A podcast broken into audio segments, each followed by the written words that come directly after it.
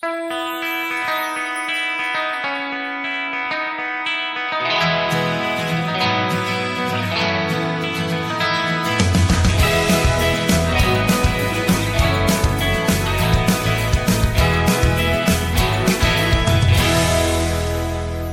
we make that sequel, motherfucker!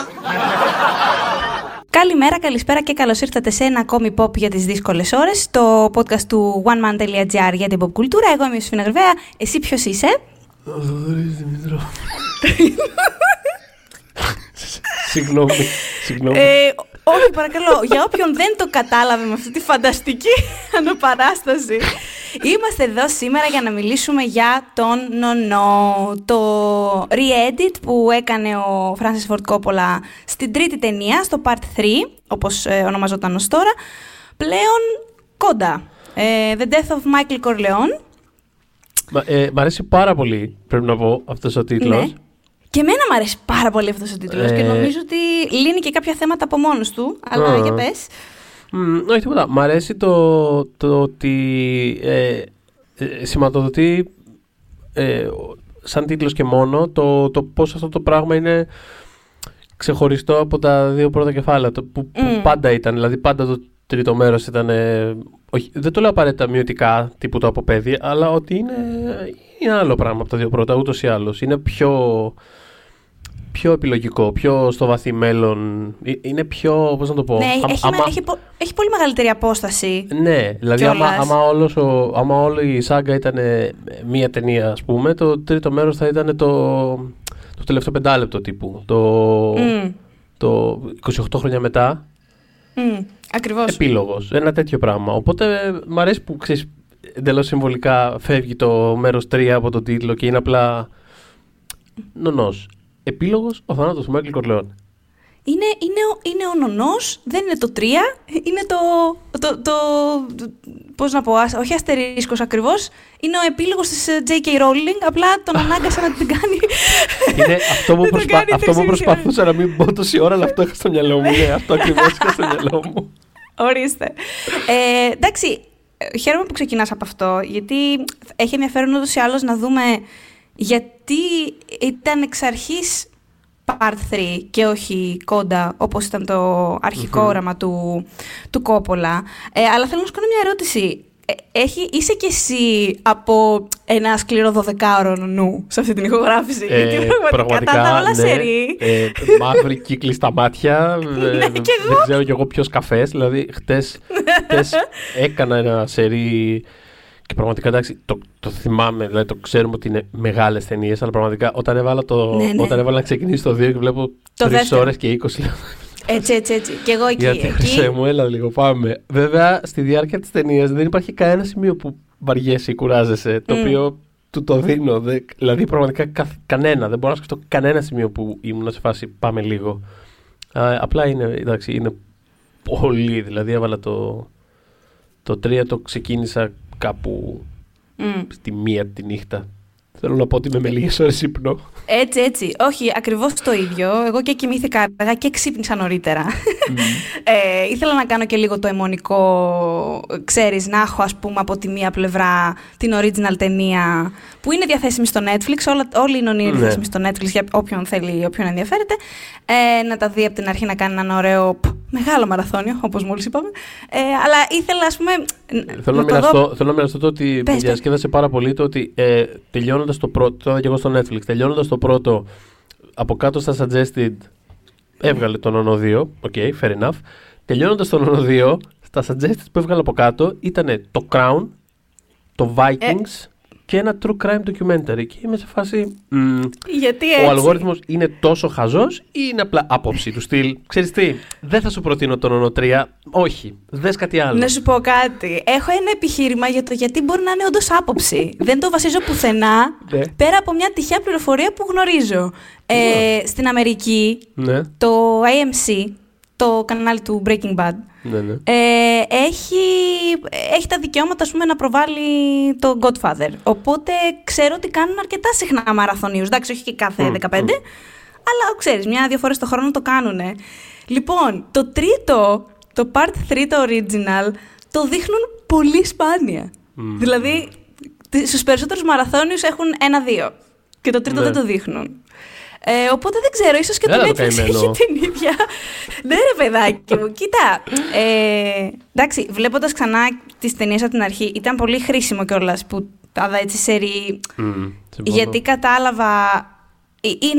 Είναι μεγάλη διαφορά σε σχέση με τα προηγούμενα δύο. Ενώ το. Παρότι. Θεωρώ υπερβολική την αντίδραση που είχε η ταινία ως, ας πούμε, κακή μέτρια, κάκιστη για κάποιους, ξέρεις. Και δεν διαφωνώ απαραίτητα με το χλιαρό της Legacy, εντάξει. Δηλαδή, αλλά αντιλήφθηκα γιατί ήταν τόσο... ήταν τέτοια η αντίδραση και όχι σε σχέση με τα προηγούμενα. Δηλαδή, ούτως ή άλλως, τα προηγούμενα δύο ήταν τόσο καλά που ήταν, ρε παιδάκι μου, μεγάλες απαιτήσεις. Αλλά δεν το λέω από αυτή την άποψη. Δηλαδή, η ταινία, ενώ μ' αρέσει και είναι αρκετά τα πράγματα μέσα στην ταινία που μ' αρέσουν και στο original cut και τα βρήκα και καλύτερα σε αυτό το cut.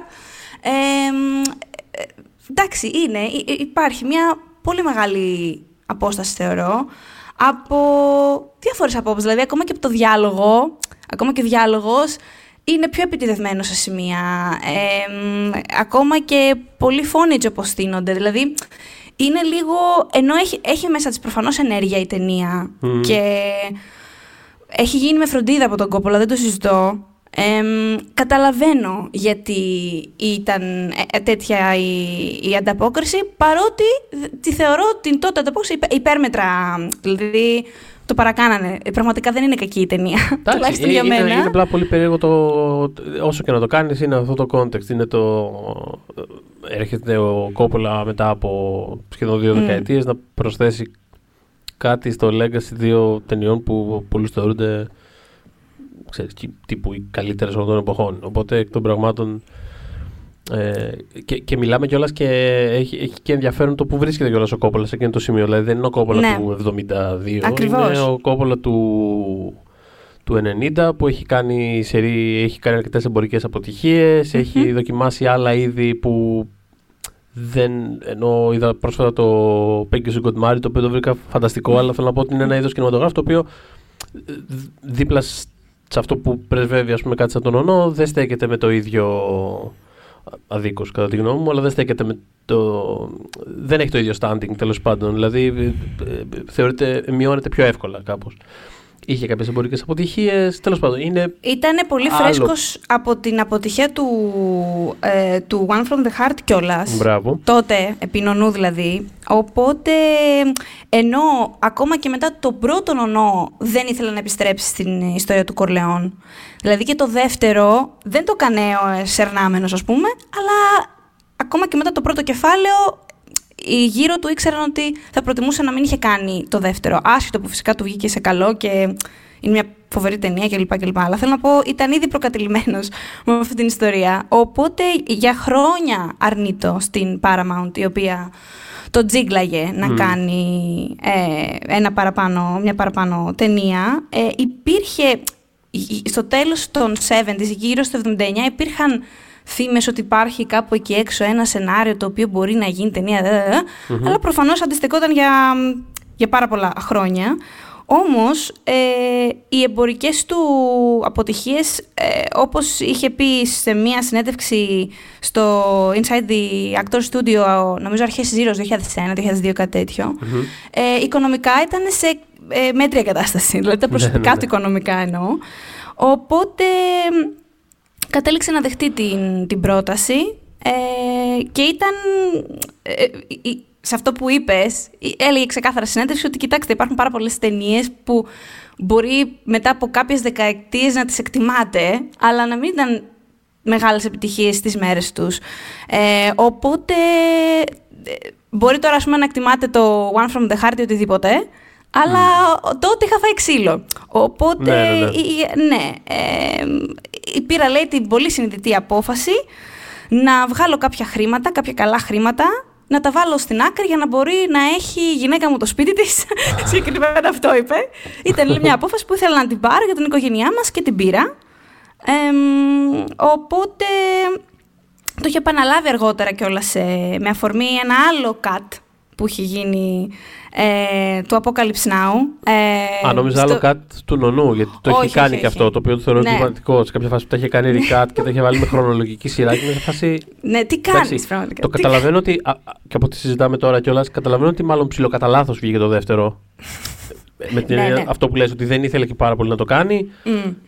Ήταν και υλικό που του είχε ξεμείνει. Δηλαδή ήταν κάπως λίγο. Α, γιατί να μην κάνουμε αυτό. Αλλά δεν έχει σημασία. Έστω και όπως βγήκε, βγήκε. Αλλά θέλω να πω ότι το να το κάνει μετά κάτι χρονολογικό χάνει παντελώς το point του γιατί είναι σημαντική αυτή η ταινία και γιατί πέτυχε. Και γιατί είναι αυτό το towering, ας πούμε, επίτευγμα που είναι. Ο Νονός 2 συγκεκριμένα.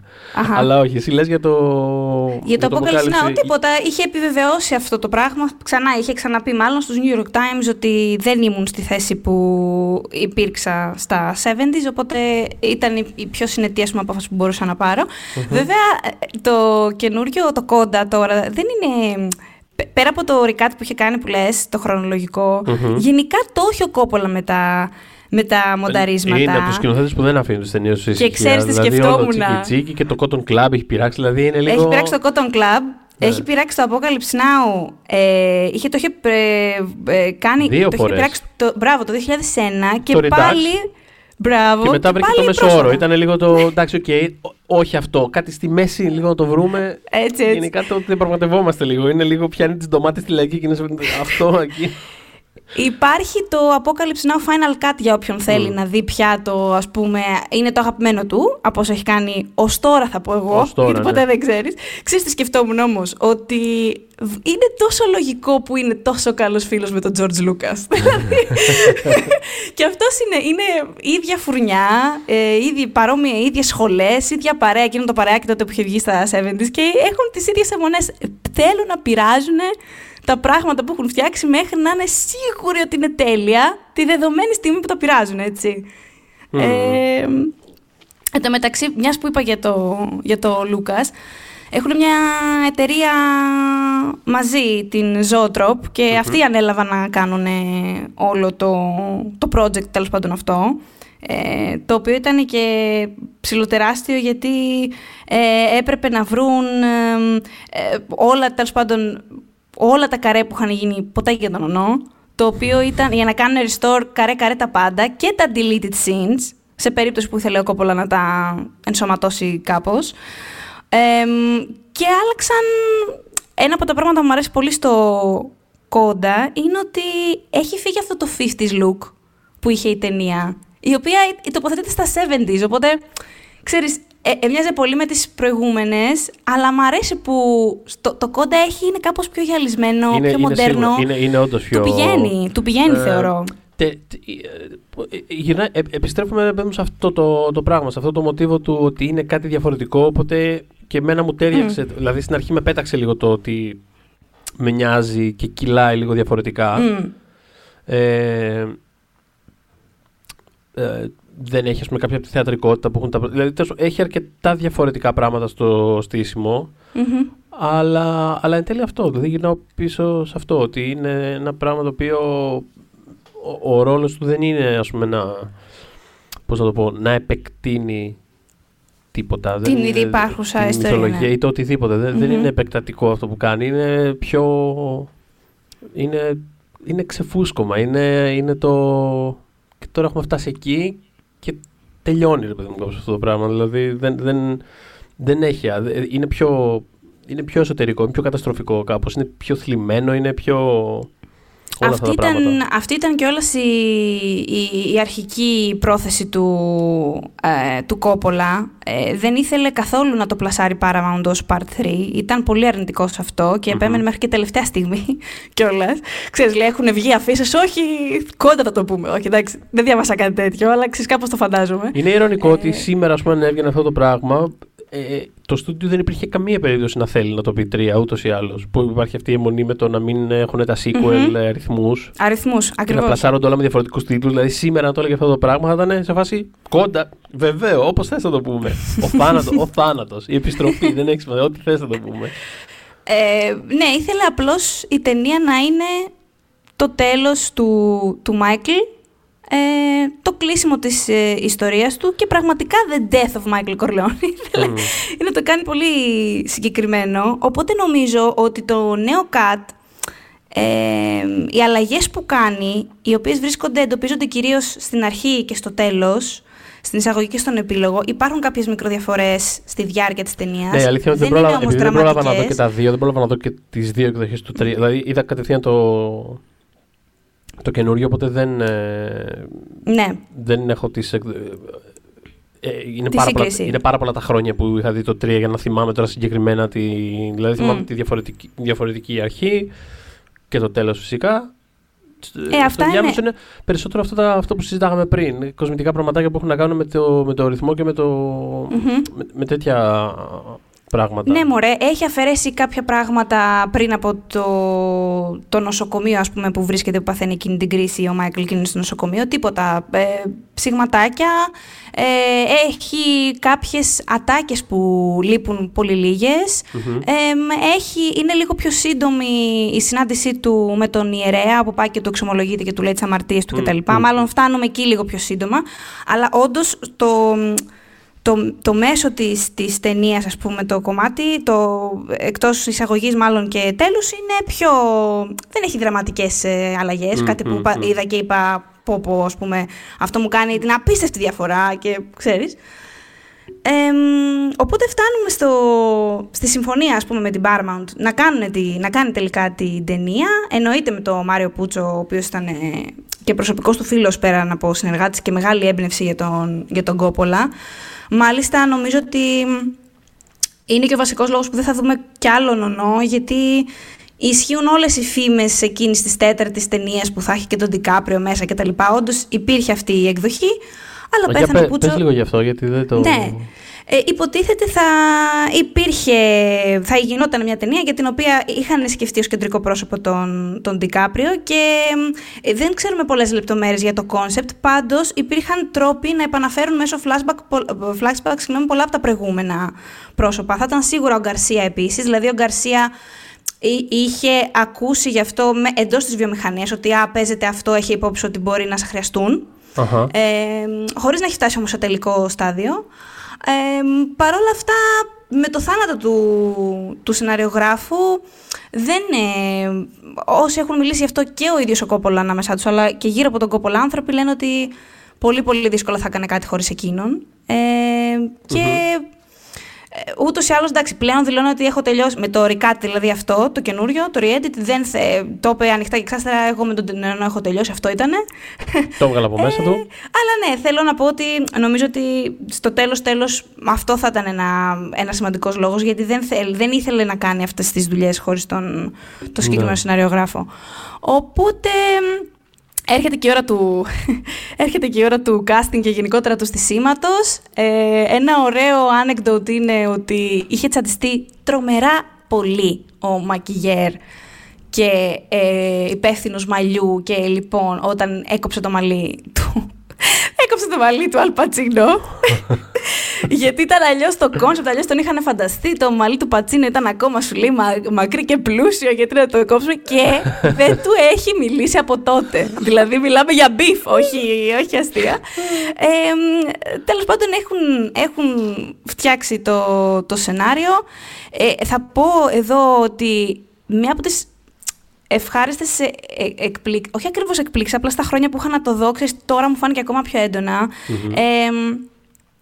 Χάρηκα με τη μεταστροφή που είδαμε στην αδερφή του, την Κόνη, στο ρόλο της. Γιατί, εντάξει, οι προηγούμενες δύο ταινίες δεν μπορώ να πω ότι η προτεραιότητα δεν ήταν οι γυναικοί χαρακτήρες. Ήταν πιο πολύ,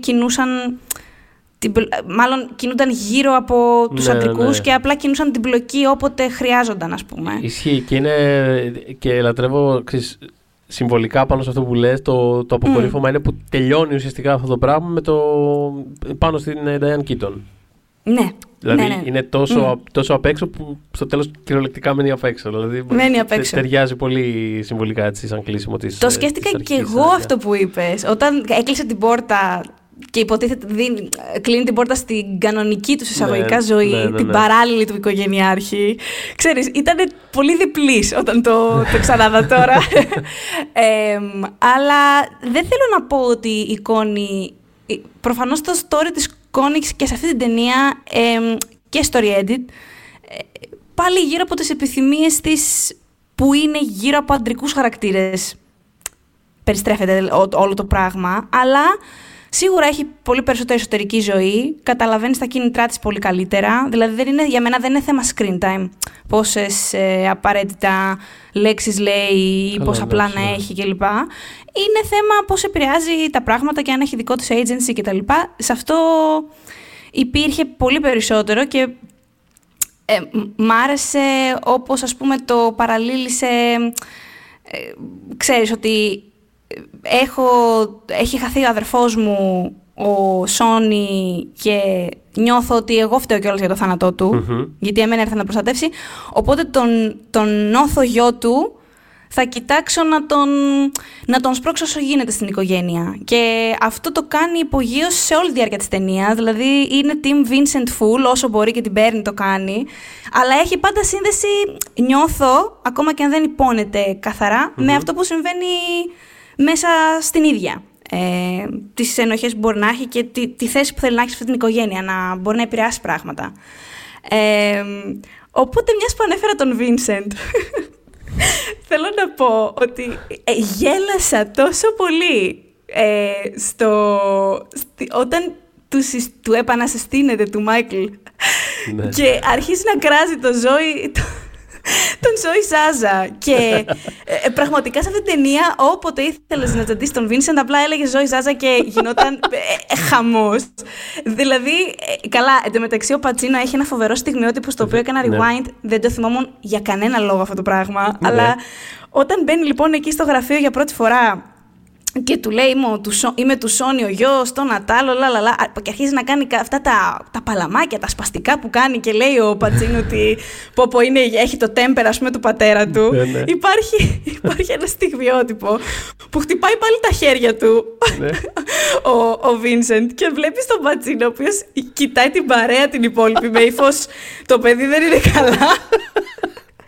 Αλλά ξέρεις τι, ήταν τόσο καταφανές ότι το παιδί δεν ήταν καλά, που σε όλη την υπόλοιπη διάρκεια της ταινίας, που έτσι έβλεπα το Μάικλ να έρχεται σε σύγκρουση μαζί του και να αμφισβητεί το κατά πόσο είναι ικανός κτλ. Ήθελα να του πω, ρε Μάικλ, είσαι στα καλά σου, πραγματικά τι απορείς με αυτά που κάνει. Δεν τον βλέπεις, δεν τον είδες από την πρώτη στιγμή. Γενικά τι φάση, ναι.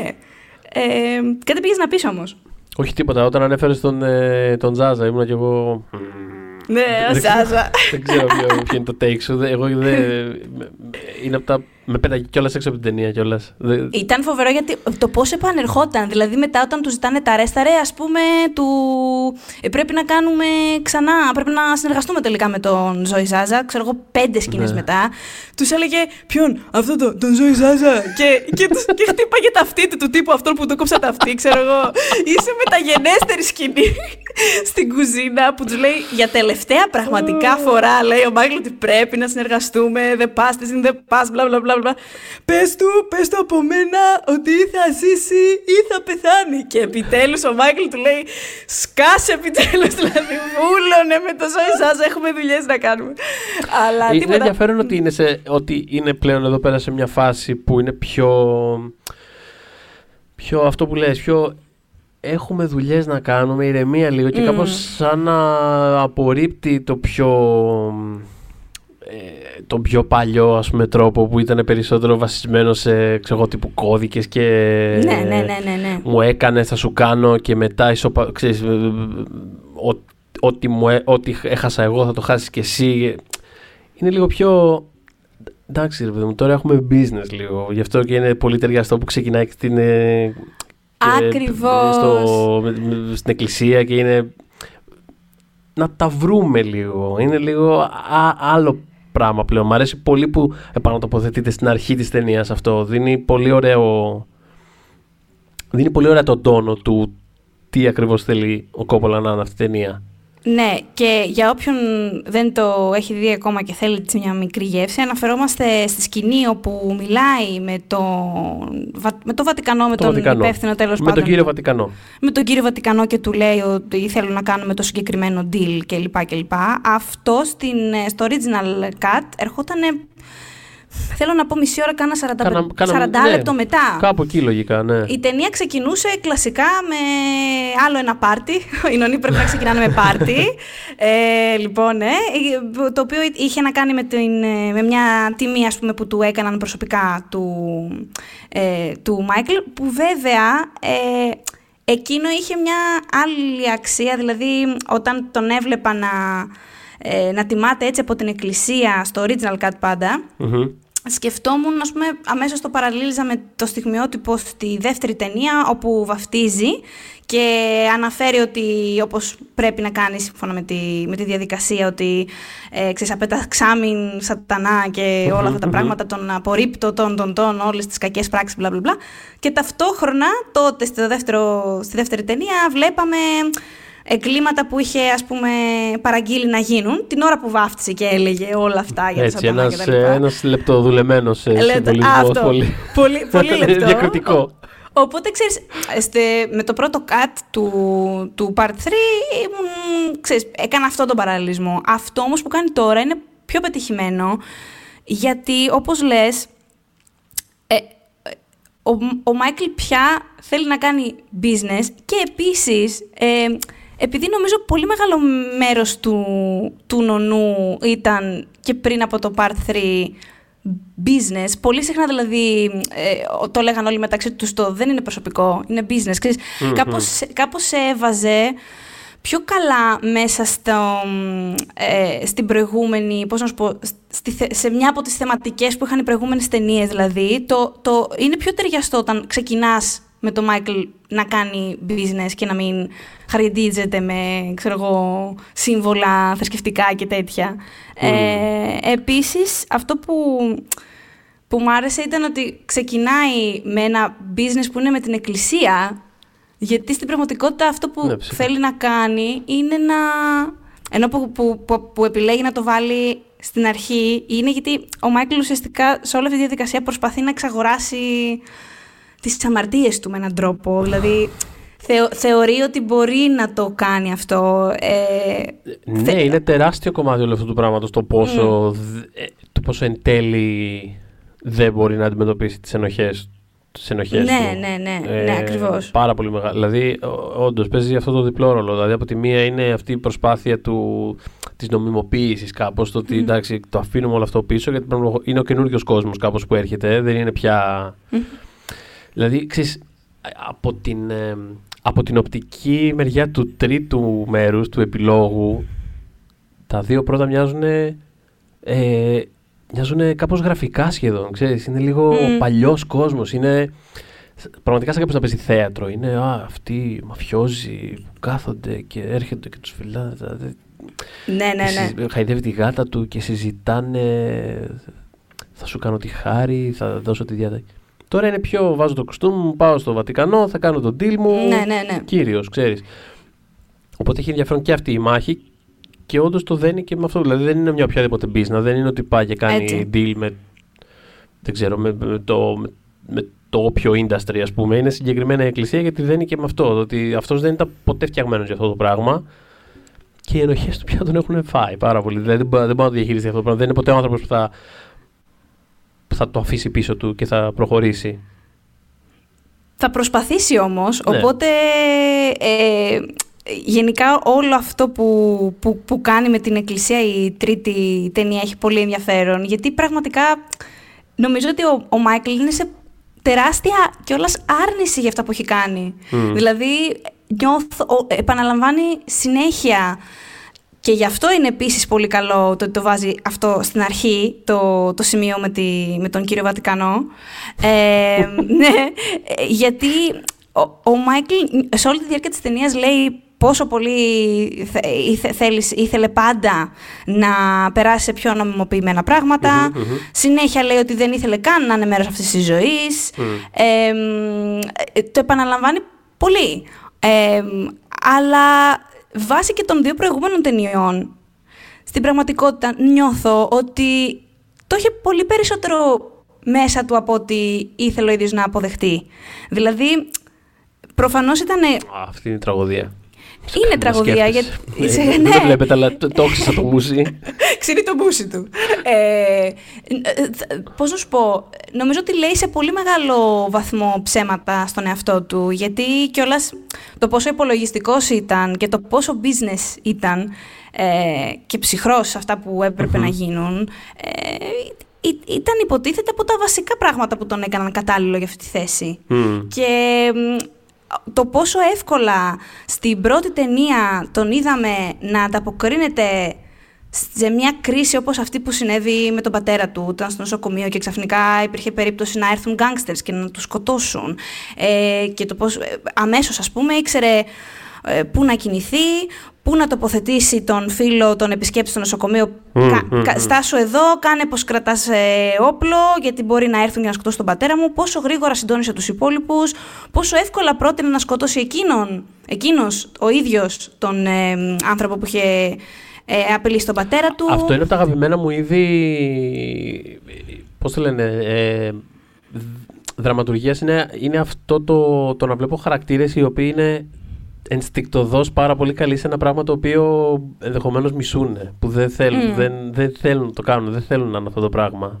Είναι πάρα πολύ ενδιαφέρουσα πάντα μια τέτοια αφήγηση. Είναι και νομίζω ότι στην τρίτη ταινία πια το έχει καταλάβει ο Μάικλ αυτό κάπου μέσα του. Δηλαδή ότι, ξέρεις, αν... Δεν θα είχα αυτή την επιτυχία, δεν θα έπρεπε να είμαι τόσο καλός αυτό, και ότι για να είμαι τόσο καλός αυτό σημαίνει ότι το είχα μέσα μου, δεν γίνεται αλλιώς. Ξέρεις, όσο και να, εντάξει, και να σκέφτεσαι ότι ναι, πήγα στον πόλεμο και ο πατέρας μου ήθελε να με κάνει, ας πούμε, γερουσιαστή, και εγώ κάπως έτσι το είχα φανταστεί το πράγμα, ναι, αλλά σε βλέπω πάρα πολύ εύκολα να λειτουργείς στο άλλο πλαίσιο και δεν βλέπω και κανένα σοβαρό... Ξέρεις, δεν είχε ιδιαίτερο... Η εσωτερική του μάχη, τουλάχιστον όπως απεικονίστηκε στις προηγούμενες ταινίες, ήταν με εξαίρεση... Το μεγάλο θέμα με το Φρέντο προφανώς, εντάξει, ή τον αδερφός του για το όνομα του Θεού, εκεί περιμένω να έχει πολλά θέματα για το πώς να προχωρήσει στην εκτέλεσή του. Γενικά δεν είδα καταπληκτικά μεγάλη, ας πούμε, εσωτερική πάλι. Όχι, γιατί είναι αυτό. Πήρε τον έλεγχο το ένστικτο τελείως. Ήταν τη στιγμή εκείνη, δεν κάτσε να το ζυγίσει καν. Ήταν ότι ξέρω πάρα πολύ καλά τι πρέπει να συμβεί. Θα συμβεί αυτό και αυτό και αυτό και αυτό. Και μέχρι να κάτσει όλο αυτό το πράγμα μέσα του και να το συνειδητοποιήσει, είχε τελειώσει τη δεύτερη ταινία και κοίταγε το άπειρο έτσι, με το βάρος των ενοχών και των σκέψεων. Και έκλεινε την πόρτα στην Diane Keaton. Η οποία Diane Keaton στην τρίτη ταινία είναι ξανά είναι μία από τις γυναίκες πάλι που έχουν... Βρε παιδί μου, στις προηγούμενες, καταρχάς, μέχρι να γίνει εκείνη η έκρηξη του χωρισμού, την είχαμε απλά σε λίγες σκηνές, πολύ περιφερειακά και εντελώς συμβολικά, ως, ας πούμε, η γυναίκα που μπορεί να τον προσγειώσει, ας πούμε. Αλλά και ταυτόχρονα, όχι και τόσο. Δηλαδή, αυτός θα κάνει αυτό που είναι να κάνει, πώς να σου πω. Σε αυτή την ταινία που έχει πολύ, ξέρεις, τον φέρνει συνεχώς αντιμέτωπο με τις ενοχές του, γιατί δεν υποχωρεί καθόλου. Δηλαδή, σε άλλη ταινία ο Μάικλ προσπαθεί να τη ρίξει, ειδικά από τα μισά και μετά. Είναι, θα πω, έως και χαριτωμένος, ειδικά εκεί που τον βρίσκει στο αυτοκίνητο και τους κάνει εγώ είμαι ο οδηγός, πού θα σας πάω σήμερα, ξέρεις, σε τέτοια φάση. Ήταν σχεδόν εξαγάπητος, αλλά αυτή αντιστεκόταν πάρα πολύ, δηλαδή ακόμα και στις πιο ζεστές και έτσι, πολύ emotional στιγμές της ήταν ακόμα στο όχι. Και τον έφερνε συνέχεια αντιμέτωπο με αυτό. Μου φάνηκε σαν χαρακτήρας, παρότι ξανά είχε πολύ συμβολική θέση, ήταν πιο αληθινή εδώ. Είχε σάρκα και οστά περισσότερα. Δηλαδή και η ίδια η Keaton το απέδωσε πολύ σωστά. Αυτό το, ξέρεις, είμαι η χωρισμένη γυναίκα που έχω ενοχές για το πώς έχω συμβάλει και εγώ σε αυτό, ότι δεν έπρεπε να είμαι με αυτόν τον άντρα και τώρα έχω 2 παιδιά τα οποία πρέπει να τα βοηθήσω να μην τα παρασύρει. Ξέρεις, ήταν πολύ realized σαν χαρακτήρας. Παρότι Ναι, δεν είχε κάποιο, ας πούμε, πάλι δεν είχε κάποια σεισμική αλλαγή στο screen time της, αλλά ήταν πολύ ζωντανή στα δικά μου μάτια. Εν τω μεταξύ, η Keaton είναι και μία από αυτούς που τώρα με την αφορμή του... Άρα, αυτό ήθελα να πεις λίγο, ναι, για το τι είπε, για την αντίδραση και το... Ναι, καταρχάς είπε, ρε παιδί μου, ανέφερε στο Variety ότι ήταν από αυτούς τότε που είχαν... Όχι ακριβώς απορρίψει την ταινία, αλλά ήταν όπως οι περισσότεροι από εμάς στο μεχ. Οπότε, ίσως και τη βοήθησε και η απόσταση, γιατί είπε ότι όταν είδε το νέο μοντάζ τρελάθηκε, της άρεσε πάρα πολύ, δηλαδή θεώρησε ότι λειτουργεί η ταινία πολύ καλύτερα. Ναι, εντάξει, θα συμφωνήσω μαζί της. Πολύ μεγάλο κομμάτι όλου αυτού του πράγματος, επειδή τους είδα όλους πολύ, και όλοι Πατσίνο, κάτι πολύ συγκινητικό, δηλαδή γενικότερα ήταν όλοι πολύ συγκινημένοι, νομίζω. Ότι παίζει πολύ μεγάλο ρόλο αυτό το πράγμα, ότι υπήρχε ούτως. Δηλαδή και την ίδια ταινία να ξαναβλέπανε. Πιστεύω ότι θα τη δεχόντουσαν πολύ καλύτερα. Βοηθάει οπότε πάρα πολύ η απόσταση. Ένα παραπάνω που όντως έγιναν κάποιες μικρές αλλαγές, ναι, στην αρχή, στο τέλος, που παίζουν ρόλο θεματικά. Ναι. Και το άλλο που είπε. Καλά, είπε ότι ήταν μια από τις καλύτερες εμπειρίες της ζωής της, που το ξανάδε. Και το άλλο που είπε είναι ότι πιστεύει ότι με το νέο cut. Θα δούνε λίγο καλύτερα, θα δει ο κόσμος λίγο καλύτερα την ερμηνεία της Σοφία Κόπολα. Οπότε ας έρθουμε στο καυτό σημείο. Ακριβώς. Λοιπόν, πρέπει να πω ότι ξαναβλέποντας την ταινία, οι δύο σκηνές που διαπίστωσα ότι θυμόμουν περισσότερο από όλη την τρίτη ταινία είναι, εντάξει, από τη μία είναι η σκηνή στην όπερα, δηλαδή είναι... Όλη αυτή η σεκάντσα και στο τέλος θεωρώ ότι είναι εκπληκτικά και χορογραφημένη, και ο ρυθμός της είναι μια από τα ωραιότερα πράγματα που έχει κάνει ο Κόπολος σκηνοθέτης. Δηλαδή δείχνει και μια μαεστρία που δεν νομίζω ότι έκτοτε έχει κάνει κάτι τόσο καλό σαν αυτή τη σκηνή. Δεν υπάρχει και τεράστιος ανταγωνισμός, βέβαια, δυστυχώς. Αλλά και γενικότερα πιστεύω ότι είναι από τα ωραιότερα πράγματα που έχει κάνει στην καριέρα. Ότι είναι πολύ, πολύ δυνατή σκηνή. Είναι πολύ δυνατή, είναι πολύ στιβαρή. Και επειδή έχει πολλές υποπλοκές μέσα της και κινείται σε πολλά σημεία. Η χορογραφία της είναι πάρα πολύ εντυπωσιακή. Δηλαδή διαχειρίζεται πάρα πολλά πράγματα ταυτόχρονα. Και θα μπορούσε να έχει βγει μεγάλο φιάσκο. Ναι.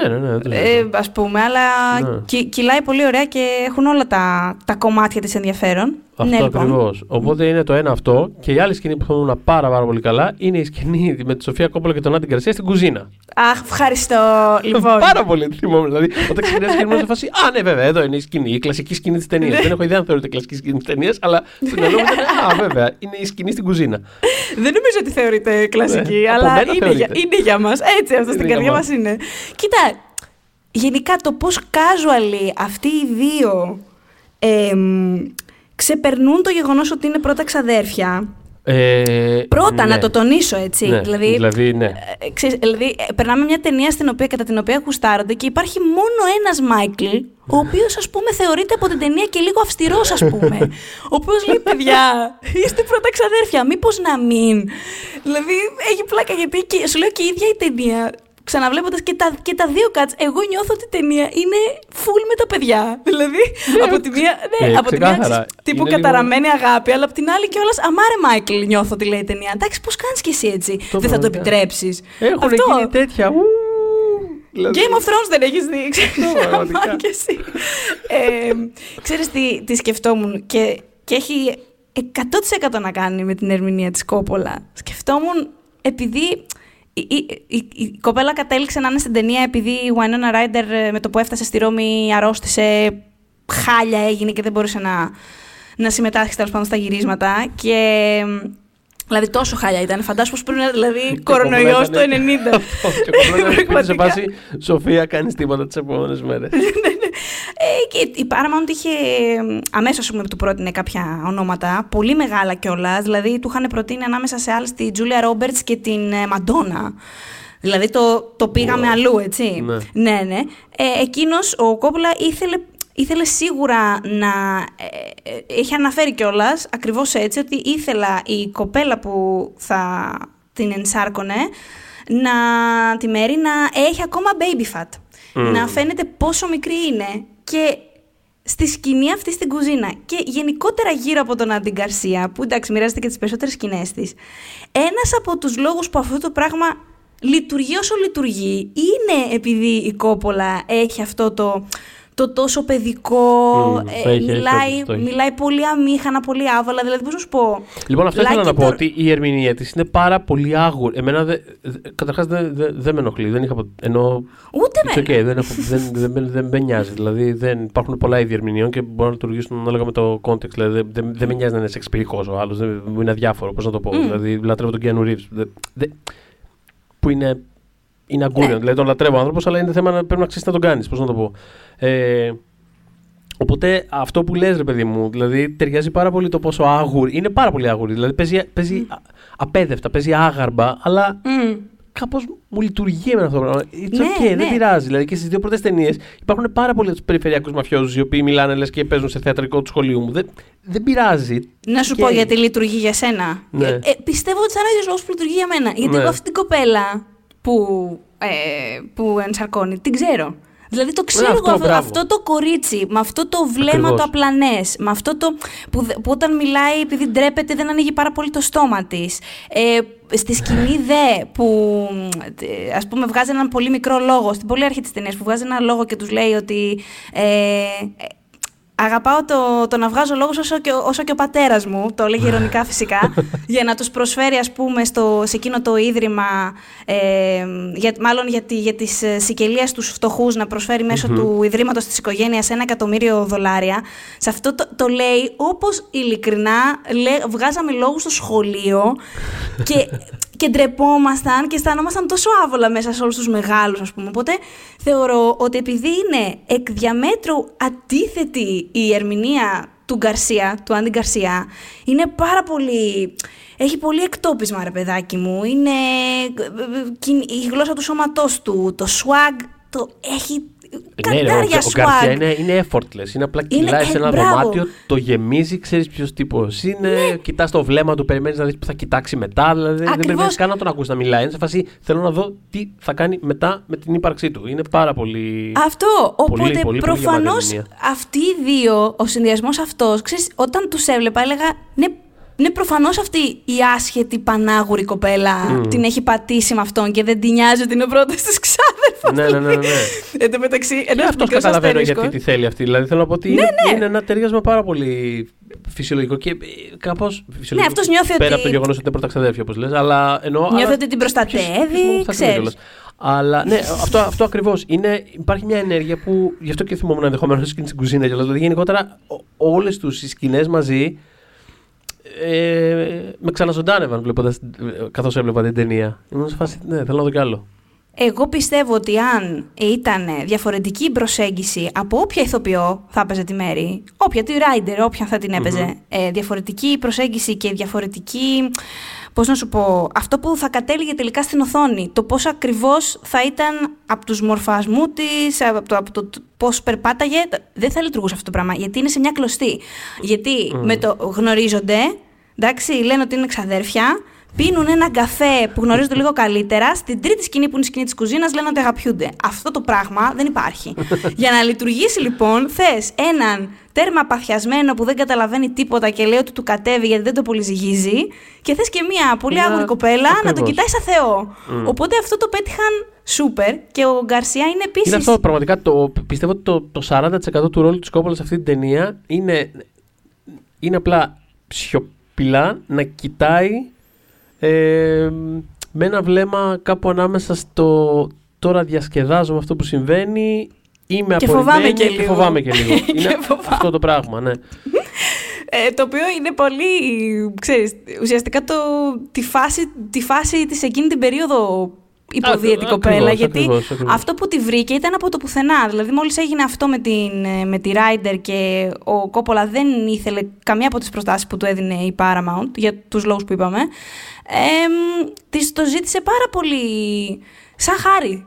Δηλαδή αυτή το έκανε πραγματικά για τον πατέρα της, σπούδαζε design, ήταν άσχετη με όλο αυτό, δεν ήθελε να γίνει τόσο άλλος τοπιός, οπότε η κριτική που δέχτηκε μετά, παρότι ήταν άβολη για εκείνη, έχει πει ότι δεν την κατέστρεψε γιατί δεν ήταν στα όνειρά της να γίνει ηθοποιός, οπότε ξέρεις, δεν με βρίσκεται καλή ηθοποιό, sure, ξέρεις, δεν με νοιάζει. Okay. Μια χαρά. Και το έκανε πραγματικά, το έκανε χαριστικά και μάλιστα έχει πει ο Κόπολα ότι, ξέρεις, κάπως στα μάτια του κοινού η κόρη του, η πραγματική του κόρη πήρε τη σφαίρα για αυτόν, ξέρεις, όπως πήρε η Μέρη για τον πατέρα της και αυτή πήρε την επιλογή του Κόπολα, ας πούμε, αλλά και ο Γκαρσία. Ένα πολύ, sorry, πριν τον Γκαρσία, επειδή λες για τα πράγματα που είπε ο Κόπολα για αυτήν, ένα πάρα πολύ γλυκό που πέτυχα τώρα, μια τάκα σε κάποια από τις συνεντεύξεις που έδωσε αυτό το διάστημα ο Κόπολα, ναι, είναι που casual την αναφέρει ως. Υπάρχει ένα γενικότερο context του ότι κάπως αισθάνεται λίγο άσχημα για όλο αυτό που την έβαλε να κάνει, που πέρασε τέλος πάντων λόγω αυτής της επιλογής του. Αλλά λέει ότι τότε δεν φανταζόμουν ότι. Δεν ήξερα μάλλον ότι θα γινόταν the more important director. Ναι. Τι γλυκό. Είναι ένα πάρα πολύ γλυκό πράγμα να πεις casual πάνω στη συζήτηση το ότι εντάξει, δεν ήξερα ότι θα γινόταν η πιο σημαντική. Σαν να λέει ότι εντάξει, έγινε η πιο σημαντική σκηνοθέτης. Ναι. Είναι πάρα πολύ γλυκό πράγμα να πεις. Νομίζω ότι το πιστεύει κιόλας. Δεν το πιστεύει. Ναι. Ενώ δεν το λέει επειδή αγαπάει πολύ την κόρη του και είναι κουκουβάγια. Νιώθω ότι η κόρη του είναι relevant εδώ και 20 χρόνια. Ναι, όχι, δεν είναι μια εξωγήινη δήλωση. Προφανώς είναι πάρα πολύ relevant σκηνοθέτης η Σοφία Κόπολα και πολύ σημαντική. Ενώ ότι δεν είναι τύπου δεδομένο ότι είναι πιο σημαντική, αλλά θέλω να πω ότι υπάρχει βάση στο. Και να το συζητήσουμε το θέμα. Έχει κάνει όντως κάτι πολύ δικό της και πάρα πολύ σημαντικό και έχει αποκτήσει μια δική της φωνή στο σινεμά που υπηρετεί, που δεν είναι καθόλου με την οικογένειά της, με το ποια είναι. Ναι. Με το ποια είναι σε σχέση με τον Κόπολα, ενώ όχι με το ποια είναι φυσικά δεν είναι. Αυτό. Και εξ αρχής κιόλας και με τη δική της αισθητική ταυτότητα, έτσι. Που είναι, δεν είναι εύκολο στον τεμπούτο του άλλος να δεις την ταινία του και να πεις «Α, οκ, έχεις πολύ δική σου, ένα τελώς δικό σου όραμα». Αυτό ρε παιδί μου, είναι ότι κάνει ταινία και κατευθείαν καταλαβαίνεις ότι δεν κάνει ταινία επειδή, καλά προφανώς βοήθησε το Δίνε Κόπολα, αλλά θέλω να πω ότι δεν κάνει ταινία επειδή μπορούσε να την κάνει, σε φάση «Α, είμαι η Κόπολα, όποιος ό,τι ξάδερφο και μπατζανάκι έχουμε εδώ πέρα έχει κάνει σινεμά, ξέρω, ας κάνω κι εγώ να δω τι γίνεται. Κάνει σινεμά γιατί προφανώς έχει κάτι να πει, να βγάλει δικό της. Το μόνο που την είχε επηρεάσει τότε ήταν ότι έπρεπε, αφού είχαν βγει όλες αυτές οι κριτικές εναντίον τους κιόλας, να την έβαλαν κανονικά στο ρόστερ της πρόθεσης της ταινίας. Οπότε ήταν αρκετά άβολο για αυτήν, ξέρεις, να προωθεί την ταινία γνωρίζοντας ότι. Ενδεχομένως αυτός με τον οποίο συνομιλώ τώρα, αυτός ο δημοσιογράφος, θεωρεί ότι είμαι ξέρω σάπια. Ναι, όχι. Εδώ είναι περίπτωση, εδώ μπαίνει το κυφάκι του Ben Affleck όταν προβοτάρει το Batman εναντίον του Superman. Που ο Σαν Ben Affleck που κοιτάει προς τα κάτω με ένα βλέμμα, κοιτάει το άπειρο, ξέρω εγώ. Πολύ πετυχημένος παραλύζος. Σαν να τη βλέπω τώρα. Ο Γκαρσία λοιπόν είναι από αυτούς που έχουν υπερασπιστεί πολύ την ερμηνεία της στην ταινία. Ευελπιστεί να τη δούμε ξανά με άλλο μάτι. Και επίσης έχει ευχαριστηθεί πάρα πολύ το νέο τέλος. Και θέλω να σταθούμε σε αυτό. Το νέο τέλος, ναι.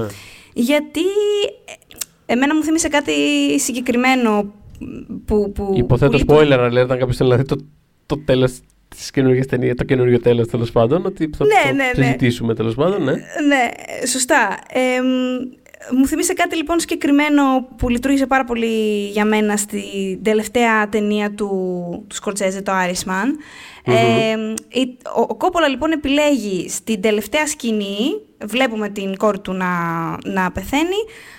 Στο original edit έχει κάποια flashbacks, ας πούμε, που θυμάται από την κόρη του, την πρώτη του γυναίκα και μετά την Diane Keaton. Στο νέο edit είναι μόνο το flashback χορού της κόρης του, που χορεύουν μαζί ένα βάλς. Και στο original edit το βλέπουμε να πεθαίνει και μάλιστα να σωριάζεται κιόλας. Δηλαδή πέφτει από την καρέκλα, έτσι πολύ δραματικά ο Πατσίνο. Πραγματικά, δηλαδή. Λίγο ηρέμησε. Ναι.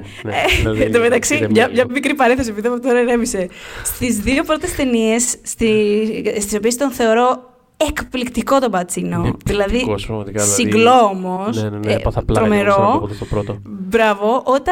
Και μ' αρέσει ακριβώς γιατί είναι τόσο ήπιος στα πάντα. Δηλαδή, ο τρόπος που μιλάει, ο τρόπος που συμπεριφέρεται είναι τέλειος. Δεν θα μπορώ να φανταστώ άλλον στη θέση του Μάικλ.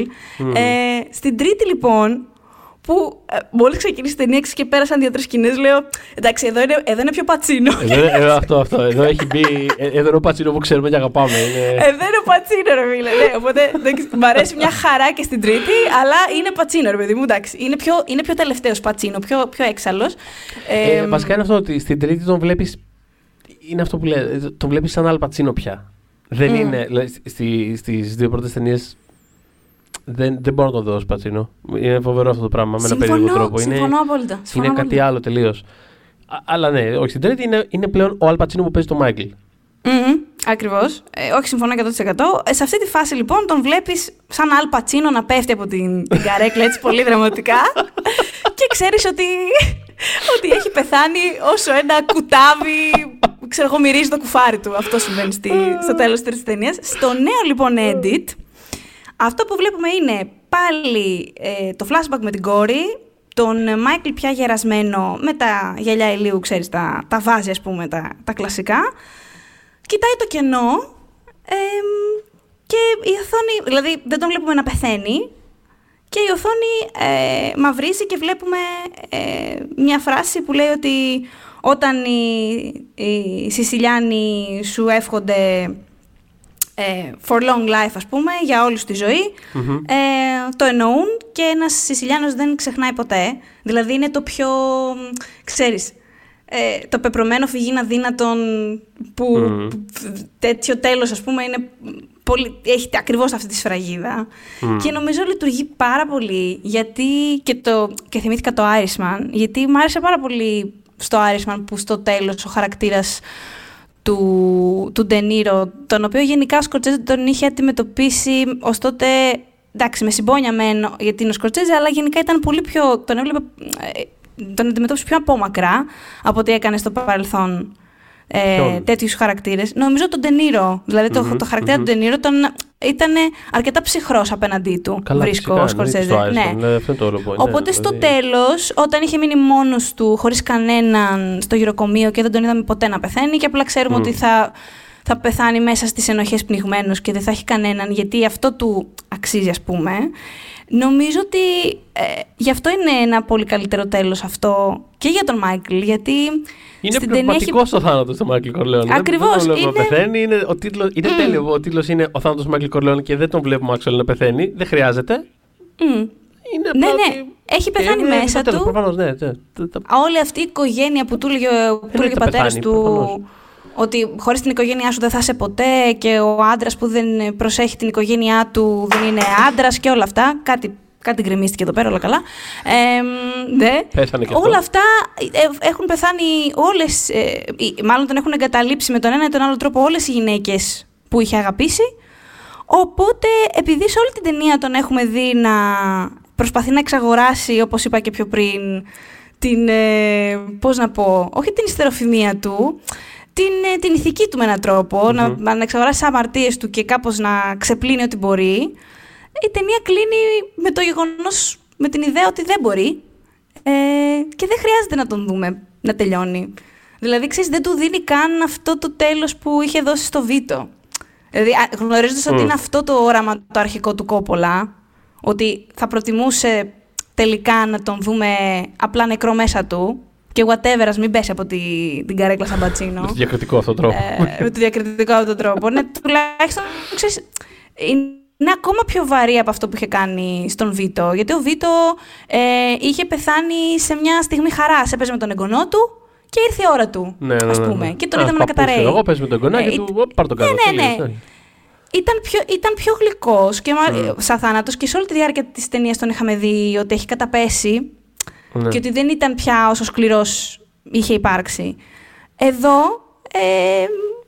ακόμα όσο και αν προσπαθείς όλη την ταινία να μας πείσει ο Μάικλ ότι όχι, εγώ δεν τα ήθελα όλα αυτά, αναγκάστηκα, η ζωή με έφερε, τι να έκανα, το ξεπληρώνει όλο αυτό ο Κόπολα με το να του πει «Οκ, φάτο τώρα, κάτσε εκεί, μόνος σου». Τώρα κάτσε και σκέψου τι έκανες. Δεν του δίνει κανένα.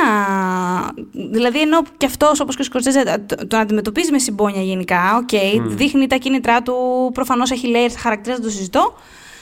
Παρ' όλα αυτά, μ' αρέσει που δεν ξέρεις. Παρά όλα αυτά, σου λέει Ναι, αλλά στο τέλος της μέρας αυτό σου αξίζει.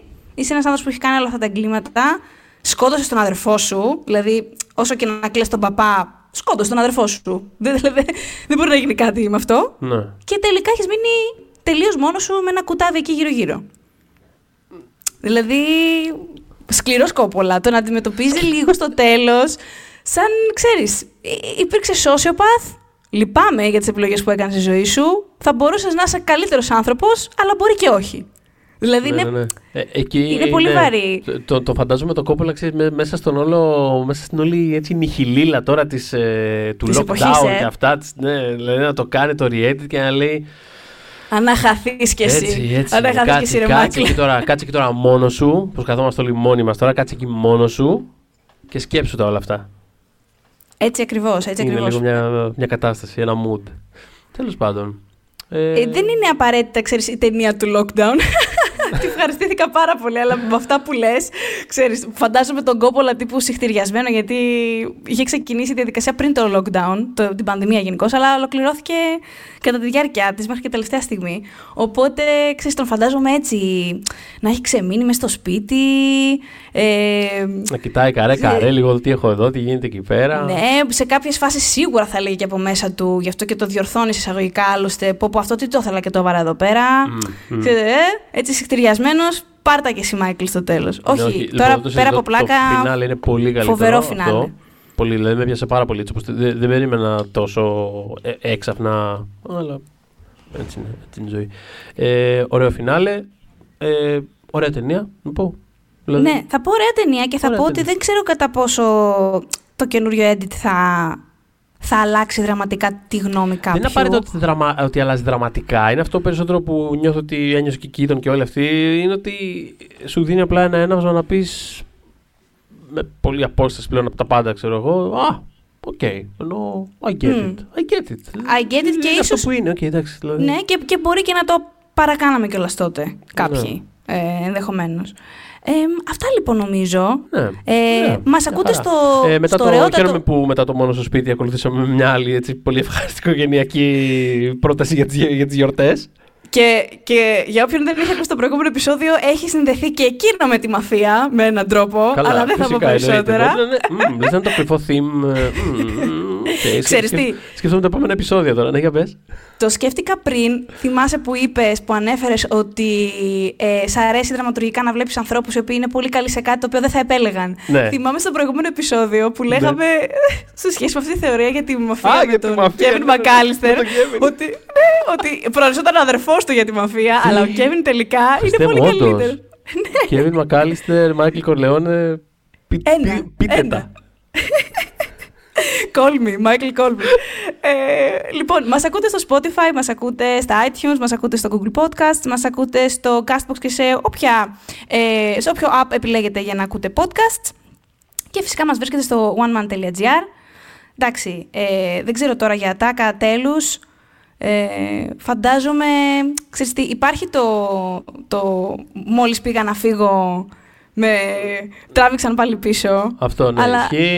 Μπορούμε να κοιτάμε σκεπτική τον ορίζοντα, σιωπηλά. Κάπως έτσι.